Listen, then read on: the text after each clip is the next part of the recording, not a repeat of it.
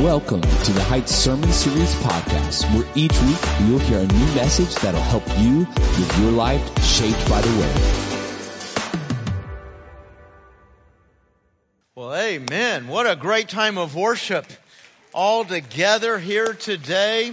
I want to say welcome to everybody that's here today. Of course, all of you joining us online as we've had this wonderful time of worship together. Now let's see if just for a few moments you and I can each have a little bit of moment of alone time with God. Let's have a, a word of prayer.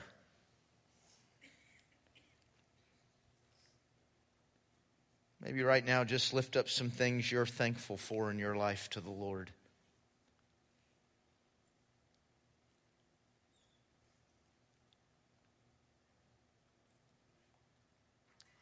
Maybe there's some things you need to say you're sorry for.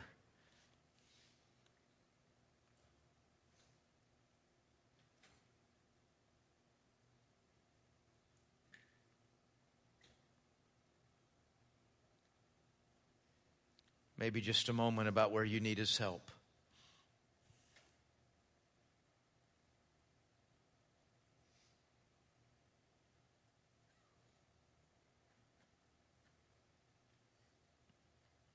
Lord, I don't know, I don't know how you do it. It's beyond my ability to grasp how you can hear and focus on each one of us right now as an individual, like it's a, a private conversation. I'm in awe of you, and I praise you that you can do that. I praise you and thank you for the promise that you hear each and every one of our prayers. Oh Lord, I pray where we are confused, you will guide. I pray where we're sick, you will heal spiritually, physically, emotionally. Oh Lord, where we're with need, would you provide? God, where we're scared, will you protect? Lord, I thank you, you have answers to literally every sentence that was just offered up. And, and, Father, I would, I would pray for all of these prayers here in this room, all those watching online. God, I pray this very day we'll see evidence of your goodness and faithfulness. This very day we'll see the difference that prayer makes. Lord, we trust you with that, but you know our faith is weak. God, would you encourage and help our faith? Let us see something this very day that says it made a difference that I prayed. Lord, I pray you've been pleased by our conversations, by our thoughts, by our songs, by interactions throughout this morning. God, we ask now that you'd be pleased, honored, blessed by a few moments of stillness, silence, devotion to thinking rightly and accurately about you through your word. We pray this in Jesus' name. Amen. Amen. Well, as uh, you just saw in the video, we are in a series on commandments. We have studied so far the great commandment. It's always said singularly, but it's two, right? Because you can't say one without the other. Jesus said it's two sides of the, the same coin. Love God, love your neighbor. So we've worked through that. And last week we began working into the Ten Commandments, and we're going to walk through those one by one. Last week we saw nothing before God. There's not to be anything in my life that is higher, greater, more to me than God. And we learned that God will test that. God will test what's going on in our lives and if there's something in that number one spot, in that God spot. God's not testing that so he can discover. He's testing that so you and I can discover that. And I don't know about you. I'd like to kind of beat God to the punch there. I hope that doesn't sound wrong. I think I'd rather give a little self test before I find myself up in a test with God. And we said, hey, I can test myself. I, I just have to ask, hey, can I give this to God? I can kind of do a little inventory of life. And you could potentially say of everything, but hey, listen, we know the competitors for the God spot in our life. We know what we're looking to for life and well being. We know what is important in our lives. And so we walk through those things and say, hey, can I give that to God? Maybe we turn up the, the pressure on that question a little bit and turn it into a prayer. Lord, if I won't worship or serve you with this, take it from me. Gosh, that almost sounds a little bit nervous to even say it, doesn't it? Could I pray, God, take this from me if I won't use it rightly? So that's our, that's our first command. We've also learned with these commands that while thou shalt not sounds so foreboding, so ominous, these are words of kindness. We, we need these words. Listen, every single command is given because left to ourselves, we're going in another direction. Left to ourselves, we're going in the exact opposite direction of the command. So I wouldn't know this if God didn't tell me. I would choose the wrong, I'd put the wrong thing in the God spot every single time. So would you. So it, God is showing us right and wrong. Remember, we said it's about love. How I love God in this moment, how I love people around me in this moment. That's what every command comes back to.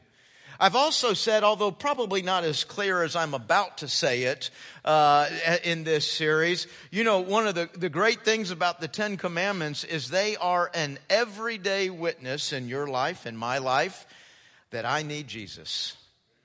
Because I, I, I break these commands. You know, I don't break all of them every single day. As a matter of fact, I, I really try to obey a lot of them. I'm, I'm guessing I'm in a room filled with people who you know, on most days, I really do want to do what these commands say. I really do want to obey them. And a lot of days I do. But there's commands I don't. Some quite often, others every now and then, but they're always there. Not only the 10, but all of the commands in the Bible that come out of these 10. I, I, I break them. I'm, I'm not going to stand before God and show a righteous, holy record. I need Jesus. So, man, I need these commands. Otherwise, I kind of think I'm all that. And so do you. So do all of us. Just watch people tomorrow and you will see total evidence, scientific evidence, we think we're all that. So I, I, need these commands for that purpose. So today we're moving into the second command. First command, nothing before God. Second command, don't try to capture God in physical form. Now you look at that and the word physical kind of looks like the operative word here. We'll, we'll come back to that. Let, let's go ahead and read the Ten Commandments. Turn in your Bible with me to Exodus chapter 20 second book of the Bible right after Genesis, or if you're using a Bible app, it's going to be at the top of the list. Uh, it's going to be right after Genesis. Exodus chapter 20. I'm going to begin in verse 1. Today is where you'll realize that I'm going to, even though we're only looking at one command a week, I'm going to read all 10 commandments every, you're going to, hey, he didn't stop on the one he's doing today. Is he going to read all 10 every week? Yes, I am. It if it hurts, that's okay. You need it. we will be okay when we get to the end of July and we've heard all 10 every single week. Exodus chapter 20, let me begin in verse 1. Then God gave the people all these instructions. I am the Lord your God who rescued you from the land of Egypt, the place of your slavery. Number one, you must not have any other God but me. And that's me doing the numbering here. Here's, if you look down and said, my translation doesn't say number one, so I'm, I'm adding the number for us. Number two, verse four, you must not make for yourself an idol of any kind or an image of anything in the heavens or on the earth or in the sea. You must not bow down to them or worship them, for I, the Lord your God, am a jealous God who will not tolerate your affection for any other gods. I lay the sins of the parents upon their children. The entire family is affected, even children in the third and fourth generations of those who reject me. But I lavish unfailing love for a thousand generations on those who love me and obey my commands. Number three, you must not misuse the name of the Lord your God. The Lord will not let you go unpunished if you misuse his name. Number four, remember to observe the Sabbath by keeping it holy. You have six days each week for your ordinary work, but the seventh day is a Sabbath day of rest dedicated to the Lord your God. On that day, no one in your household may do any work. This includes you, your sons and daughters, your male and female servants, your livestock, and any foreigners living among you. For in six days the Lord made the heavens, the earth, the sea, and everything in them. But on the seventh day he rested. That is why the Lord blessed the Sabbath day and set it apart as holy. Number five, honor your father and mother, then you will live long, a, full, a long, full life in the land the Lord your God is giving you. Number six, you must not murder. Number seven, you must not commit adultery. Number eight, you must not steal. Number nine, you must not testify falsely against your neighbor. And number 10, you must not covet your neighbor's house. You must not covet your neighbor's wife, male or female servant, ox or donkey, or anything else that belongs to your neighbor. And that ends the Ten Commandments. But if I could read just a few words of the next sentence. When the people, plural, when the people heard. Now, now go back to verse 1. Then God gave the people. When, you know, when I read this list, is there, is there any of us in here? We won't do a show of hands. I imagine it's quite a few of us who imagine that when God gave the Ten Commandments, He gave that to Moses up alone on Mount Sinai. Remember, the lightning comes out of the cloud and it carves, you know, the writing into the tablets. Y'all know that, right? Because that's what the Ten Commandments in Charlton Heston taught us. It's amazing how much we know about the Bible that didn't actually come from the Bible. Now, actually, that scene being portrayed in the movie did happen, but not right here. It, it happens after this. So it is not just Moses, it is all of Israel that is hearing God say this. It is all of Israel that just heard God say, don't make an image. So that now, now that we all know that God said this out loud for everybody to hear, we can now ask the question, how? Why? What in the world was going on? That it didn't take two months from this moment for them to do exactly what he said not to do. Not even, I mean, okay, if you came back and said two years from now, yeah, we're, you know, we stray. 20 years from now, yeah, we forget. No, it took two months. And they carve out a golden calf and they say, This is the God that made us. This is the God that saved us, delivered us out of Egypt. How do they do that? Well, simply put, sin makes you stupid. You want to go ahead and write that down? And don't put you, put me. Sin makes me stupid. Every single time. And in Israel's case here, they were stupid early and often. As a matter of fact, this is just like a little point of interest when you look at all 10 commands. There's going to be two that for the next thousand years, now it'll change when they get to about 400 BC. This is happening about 1400 BC. But for the next thousand years, they're going to break all the commands. But as a culture, as a group, they're going to really struggle with false images, idols, and they're going to really struggle with the Sabbath. Those are two that as a group, boy, we're going to break these all together. All together, we're, we're going to do this. Over and over and over, they do that. As a matter of fact, as I just said, this is about the 1400s BC. We can go forward 700 years. And the prophet Isaiah is talking to him about their, his word, not mine, stupidity. Listen to this Isaiah 44, verse 12. The blacksmith stands at his forge to make a sharp tool pounding and shaping it with all his might. His work makes him hungry and weak, it makes him thirsty and faint. Then the woodcarver measures a block of wood and draws a pattern on it. He works with chisel and plane and carves, in, and carves into a human figure. He gives it human beauty and puts it in a little shrine. He cuts down cedars. He selects the cypress and the oak. He plants the pine in the forest to be nourished by the rain. Then he uses part of the wood to make a fire. With it, he warms himself and bakes his bread. Then, yes, it's true, he takes the rest of it and makes himself a god to worship. He makes an idol. He bows down in front of it. He burns part of the tree to roast his meat and to keep himself warm. He says, Ah, that fire feels good. I think he's being a little sarcastic there. That's just my opinion. Then he takes what's left and makes his God a carved idol.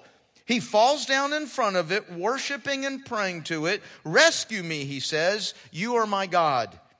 Such stupidity and ignorance. Their eyes are closed and they cannot see. Their minds are shut and they cannot think. The person who made the idol never stops to reflect. It's just a block of wood.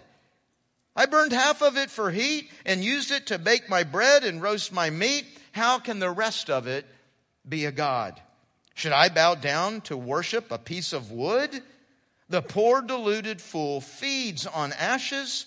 He trusts something that can't help him at all, yet he cannot bring himself to ask, Is this idol I'm holding in my hand a lie? I, like how he points out the craziness, the stupidity of this. I've got this log in front of me and I cut it in half and over here I take care of the functions of life. I need warmth. I need to make my food and, and with the same part of the log, now I'm going to carve it out and I'm going to make something and I'm going to say it made me. How, how, how stupid is that? Isn't it great that you and I don't have that problem anymore? We don't, I mean, seriously, like, I, I wouldn't say 100% of us, but I'm guessing pretty large number of us have never carved an image and bowed down and said, You're my God. I, am just guessing, you know, hey, Lord, we got this one covered. We're good. We're going to go with nine from here on out. Because we're so much smarter than this. Right? I mean, don't we look back and say, well, you know, that's an ancient people. They're more superstitious. They're, they're not as scientific and knowledgeable as we are. So they would have that problem, but, but not us, right? Eh, okay, well, we'll come right back to that in just a second. I do want to kind of clarify a difference between number one and number two. The, the first two commands are kind of saying the same thing. Hey, there's one true God. Make sure your focus is on Him right? Make sure you know, make sure you're worshiping, make sure you're serving the one true God. Here are some tendencies in your life to guard for. Now, here's the difference. In the first command, my tendency can be unconscious. I don't really recognize that I'm doing it. I, I, can eat. Didn't we learn this last week in Mark chapter 10? We saw a guy who would say, Hey, God's number one in my life. I want God to be number one in my life. You should have God number one in your life. But what did we find out when he went through the test? Not only was God not number one in his life, but he was not going to make a course correction either.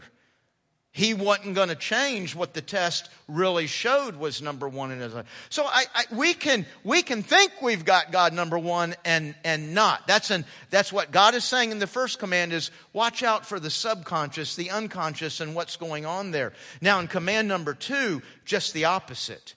This does not accidentally happen. We very much on purpose go and Get that piece of wood, carve, shape, smooth out, sand it, and then say, This is God. That was not an accident.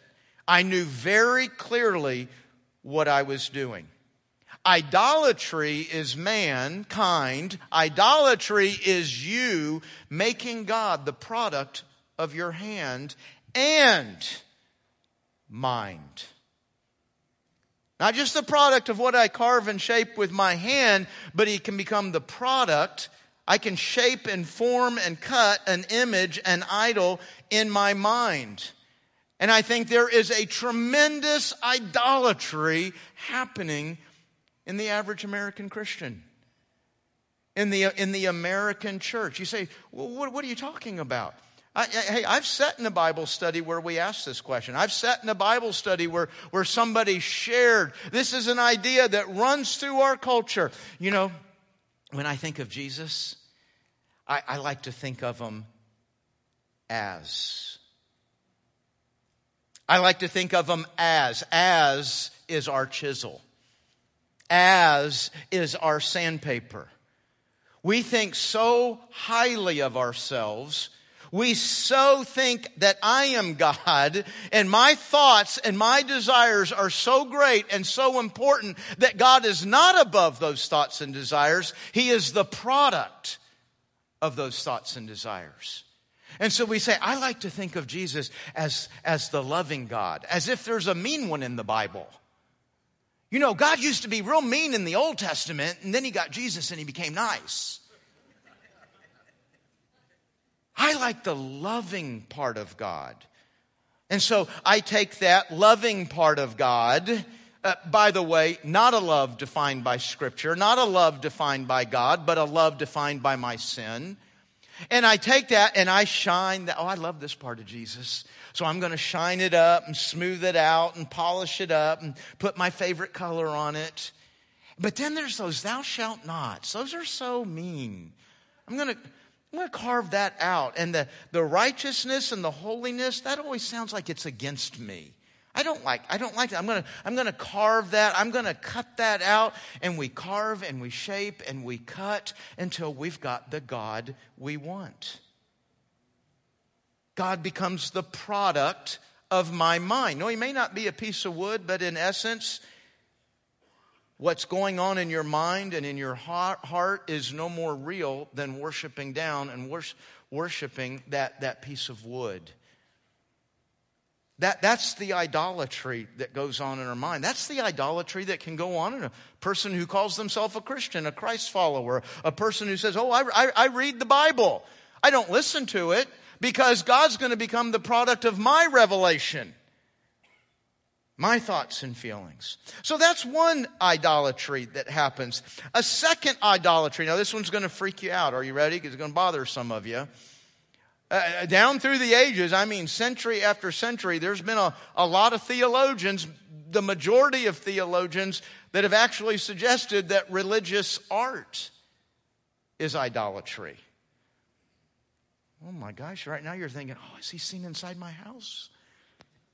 Am I idolatrous? You're probably wondering what I think. Well, truth in advertising, right now I have a picture of Jesus on my wall hanging in my office. So you think, oh, whew, he doesn't think it's idolatry. Ah, you know, honestly, I'm not sure what I think. Uh, obviously, I don't, I don't think I'm being idolatrous by having that hanging in there.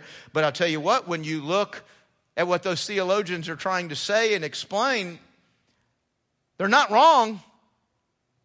They're not wrong in what they're communicating. I, I, think, boy, it just really puts us in a place where we've got to be really careful and we've got to understand our tendency. Our tendency is toward the physical. Our tendency is to make God smaller, to make him less. As a matter of fact, I tell you somebody that really helped me understand this a lot. A guy named R. Kent Hughes, R the initial, Kent Hughes. He wrote a book, it's, a, it's an old book, a couple of probably 20 years old, I'm guessing, wrote a book called The Disciplines of Grace. Now, the title doesn't sound like it, but it's actually a book about the Ten Commandments, the disciplines of grace. And uh, I've loved it. It's been very helpful to me in understanding and studying the Ten Commandments. And he really helped me to, to grab a hold of what's happening in idolatry and what can happen with religious art if I'm not careful with it. He gives us five words, five words of what's happening with idolatry. First of all, it's limiting. It's showing you less than what God is much less, immeasurably less, an infinite amount of distance away less. Doesn't matter what the intention of the sculptor or the artist or the possessor of that artwork is. You've got to be constantly reminding yourself what I enjoy about this is showing me much less than what God is. It's also obscuring. Do you know there's no piece of artwork that even come, again, you can't even be measured how far off it is, that is showing you God's glory. As a matter of fact, when you and I are impressed with the artwork, we're impressed with man's glory. I'm, I'm impressed with that person's ability to paint that, to, to sculpt that, and to do that. But I'm not interacting with God's glory. You say, how do you know I'm not interacting with God's glory? Because I saw some people interact with God's glory. I, Isaiah Go to Isaiah chapter 6. Isaiah, Ezekiel, Abraham, Moses, the Apostle John are some individuals that had an opportunity to actually step in the fullness of God's glory. And do you know they had basically what you and I would call a, a breakdown? They had a physical, emotional, mental breakdown because His glory was that powerful. And in every single case, they're completely overwhelmed with their own sin. I'm being honest with you, folks. I've never looked at it, and I love art, and I love religious art, and I've never looked at a piece of it and been overwhelmed with my own sin. Do you realize how far that is from showing us the glory of God? But it's shaping how I now see and look at God. It's localizing. I mean, right now, God is on my wall in my office. now, you know, we all know better than that, right? I, I, mean, seriously, none of us thinks that because that artwork is right there, that means God is right there and He can't be anywhere else. I, I, I know most of us know the biblical teaching. God is everywhere present, entirely, completely. A hundred percent of God is here and a hundred percent of God is at the church in California and the church in China and the church in Casablanca all at the same time. I don't know how He does it, but it's pretty cool. I worship Him for it. He's everywhere. And I don't think a piece of artwork means he's only right there. But, folks, watch how our physical nature works. Probably not all of us, but some of us, we have a special place at home where we pray. Special place where we pray, where we read our Bible, where we spend time with God. And what, what do we like to put in that special place? Our religious artwork, our praying hands, picture of Jesus. You know, I like that picture of Jesus. Kind of helps me think about him and, and focus on him. And all of a sudden, I begin to turn that room as a place where when I walk in there, I'm closer. Folks, you can't make a step that is closer or further from God. And see how artwork, it will make me feel like, I know it's not true, but I can't help the feelings. That's my nature. You know, you know a piece of idolatry in, in, in the American church? The building. I've never worshiped the building. No, but if you're having a really bad week and feeling really far from God, you think, well, I need to get church this week. I need to feel closer to God. The building does not make you closer to God. See, that's how our physical nature works. So it is, it is local. It's projecting. It's projecting something about God. The best we do as artists is we project something that is God-like but we're not projecting God.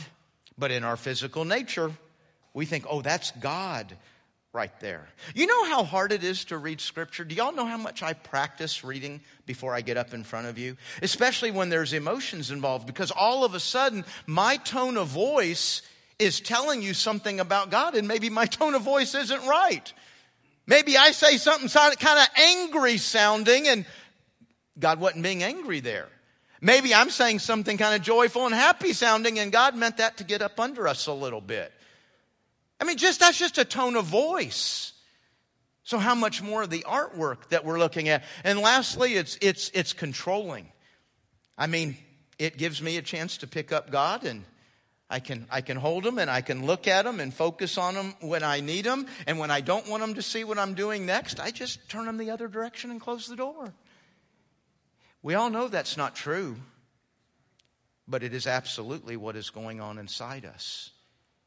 He is the sovereign being of the universe, all powerful, all knowing, everywhere present, all authority. And if I move, I've got to put them in a box and take them with me.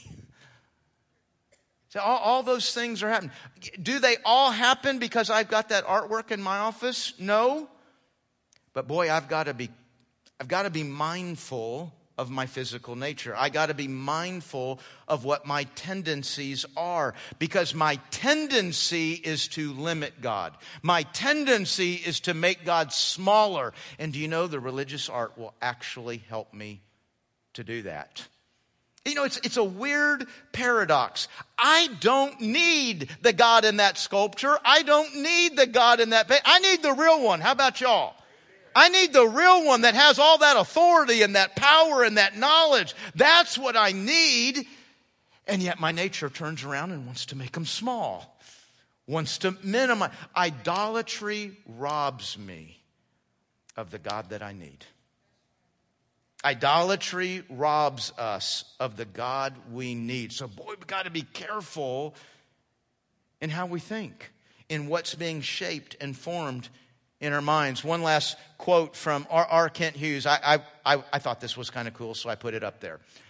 When we keep it negatively, we cleanse and protect our soul of every wrong thought of God. And when we keep it positively, we fill our soul with the knowledge of God through His Word and His Son. That's how I get a revelation of who and what God is, through His Word and through His Son. And if you do this, you see God more and more for what He is. Well, that's what I want. I want to see God more and more.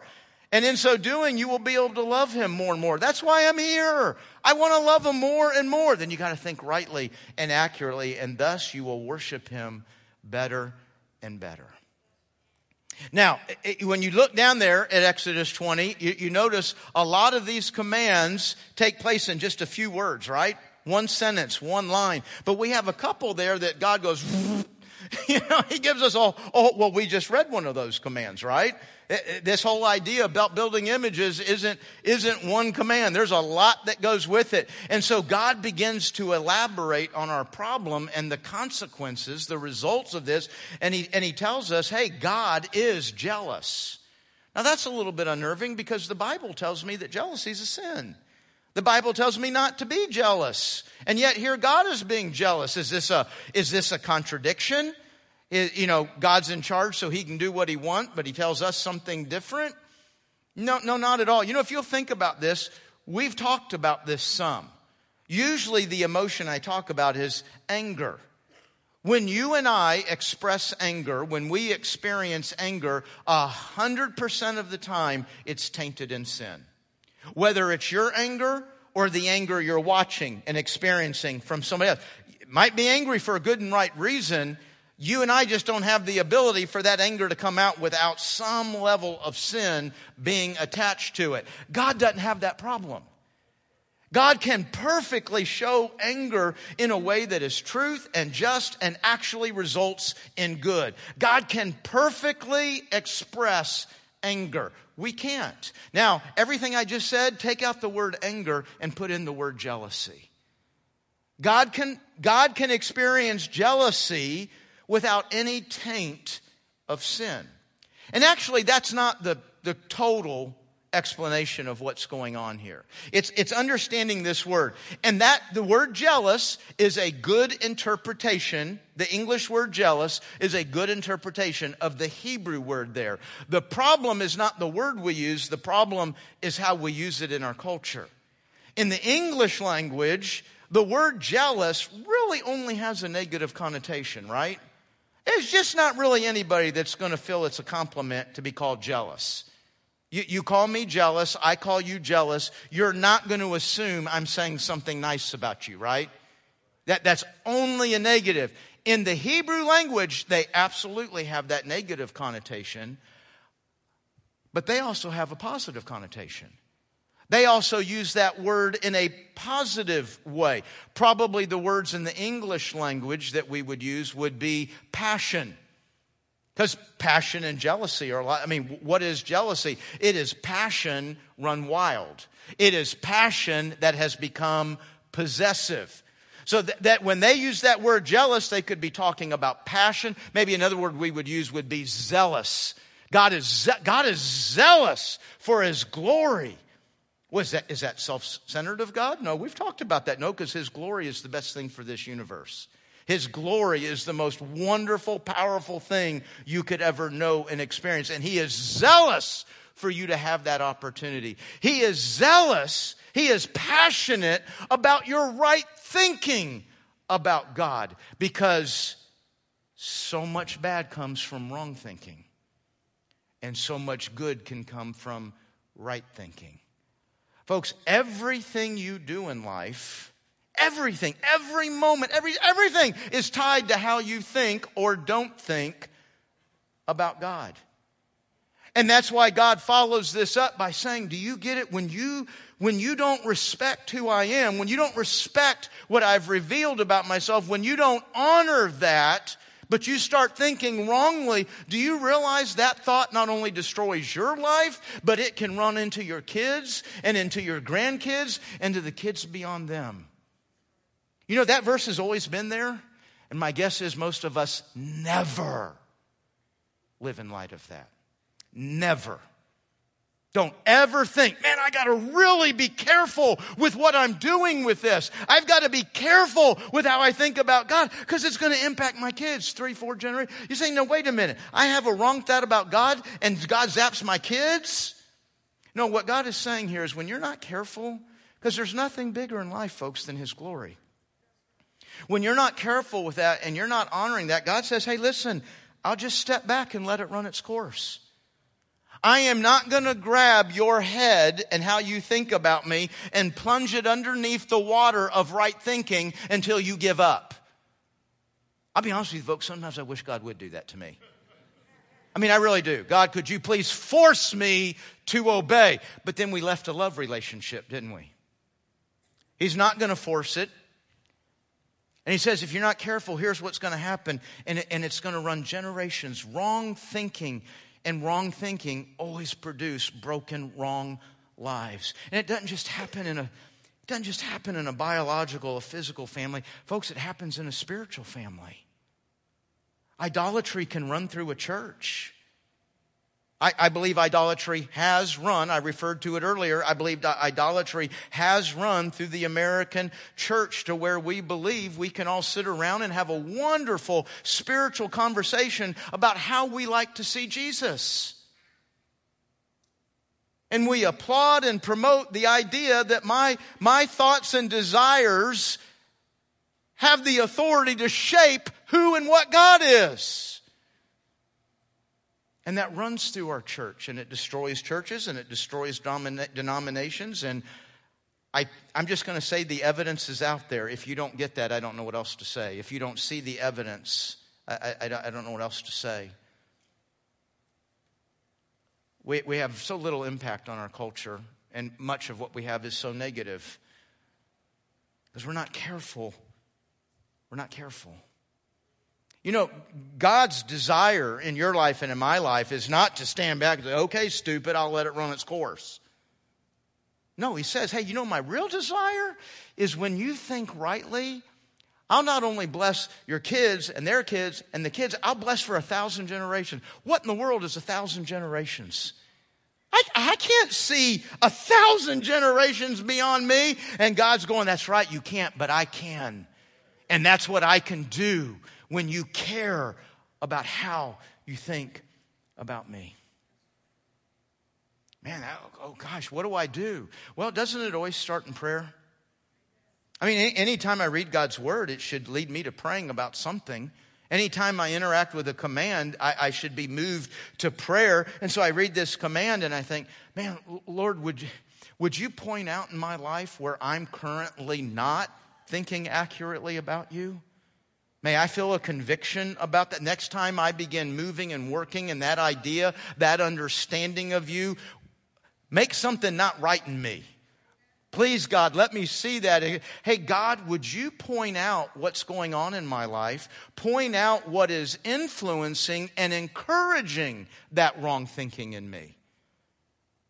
Folks, we're we're so stupid we won't recognize the wrong thinking. I've got to recognize the wrong thinking. I've got to recognize where that thinking is coming from. Man, God, I need your help. Please open my eyes to what is going on and, and to, to what I'm doing. God, would you give me a devotion to who you are? And may I realize my, my devotion to something is, is going to be found in my understanding of Christ in and through your word. Folks, so much comes back to what we're doing with this. You know, a, a, a, quote, I've quoted it before. I think our other, some other of our other pastors have quoted for it. It's a, it's a favorite quote of A.W. Tozer because it's so profound. What you think when you think about God is the most important thing about you. Now, I might look at that and go, that sounds cool. I wonder what it means. Why, why is that the most important thing about me? Isn't that what just the command we just read? Man, do you realize what you're thinking about me could impact negatively your children and your grandchildren and your great grandchildren? Or when you honor and respect who and what I've revealed, you could impact positively. You could bring blessing into generations beyond you that you can't even comprehend. Did you think accurately about God this week? What did you do to think accurately about God this week? You know, it's impacting everything and everybody that you love. Let's pray.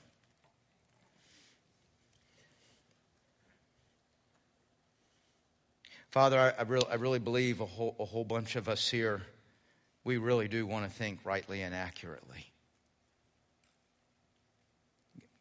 God, we need your help. Holy Spirit, we need your help. I, I'm sure on some level, many of us could say, I've been very lazy in how I form and fashion my thinking about God. We've allowed idols to pop up. We've thought, surely God can't be that or do that because it didn't reconcile with my thoughts and feelings. Lord, please help me to see I don't need the God of my thoughts and feelings. I, we need the God that is.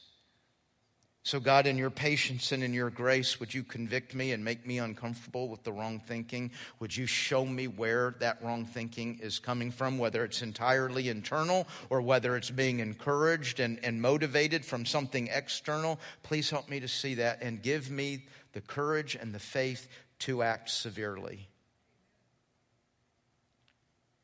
If I'm going to carve something out of my life, I pray it's what's leading me to wrong thinking about you.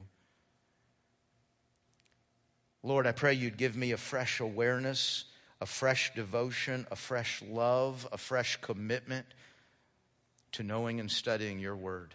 Oh, you want us to know you. There's so much you want us to, and you've, and you've revealed, you've made it clear. God, we need your help on this one. We ask for it in the name of Jesus Christ. Amen.